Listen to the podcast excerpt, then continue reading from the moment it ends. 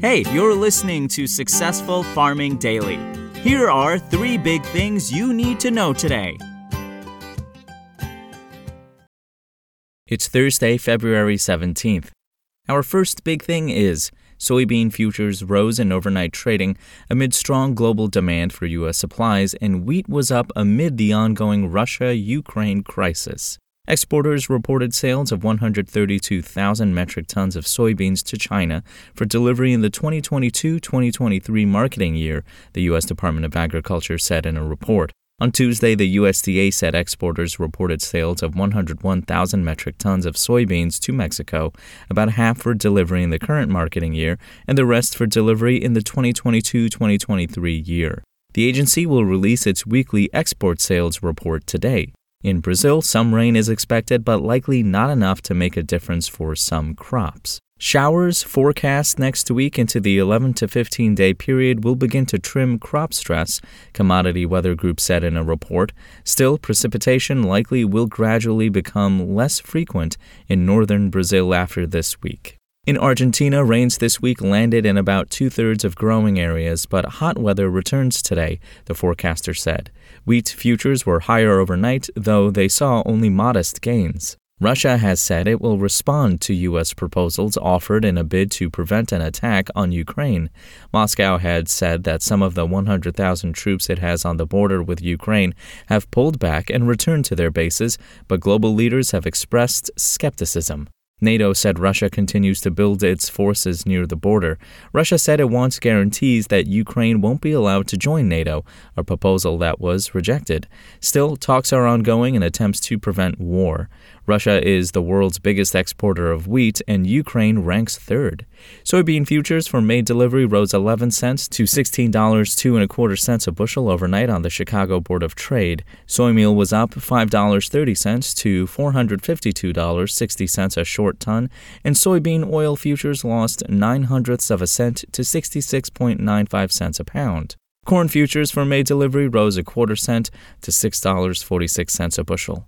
Wheat for May delivery added 3 cents to $7.89 and a quarter cents a bushel, while Kansas City futures gained 4 and a quarter cents to $8.16 and a quarter cents a bushel. Next up, Ethanol output jumped in the week that ended on February 11th, while inventories also increased, according to the Energy Information Administration. Production of the biofuel rose to an average of 1.009 million barrels a day last week, up from 994,000 barrels the previous week, the EIA said in a report. In the Midwest, by far the biggest producing region, output rose to an average of 949,000 barrels a day.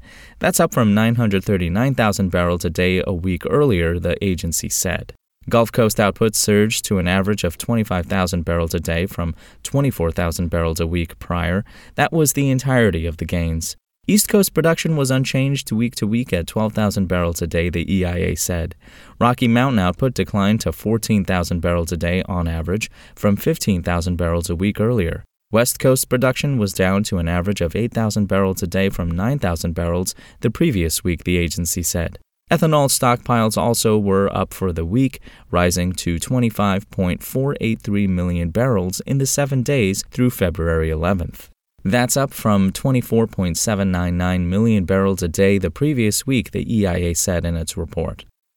And finally, Winter storms are moving through a wide chunk of land stretching from northern Oklahoma all the way northeast to Maine, according to National Weather Service maps. In eastern Kansas, a winter storm warning is in effect until 6 p.m. this evening, as up to 6 inches of snow and a glaze of ice is expected, the NWS said in a report early this morning. Winds will gust as high as 40 miles an hour. Blowing and drifting snow could significantly reduce visibility, especially on Thursday. The hazardous wintry conditions will have the greatest impact on the Thursday morning commute, the NWS said. The combination of gusty winds and the weight of snow and ice could bring down tree branches and lead to scattered power outages.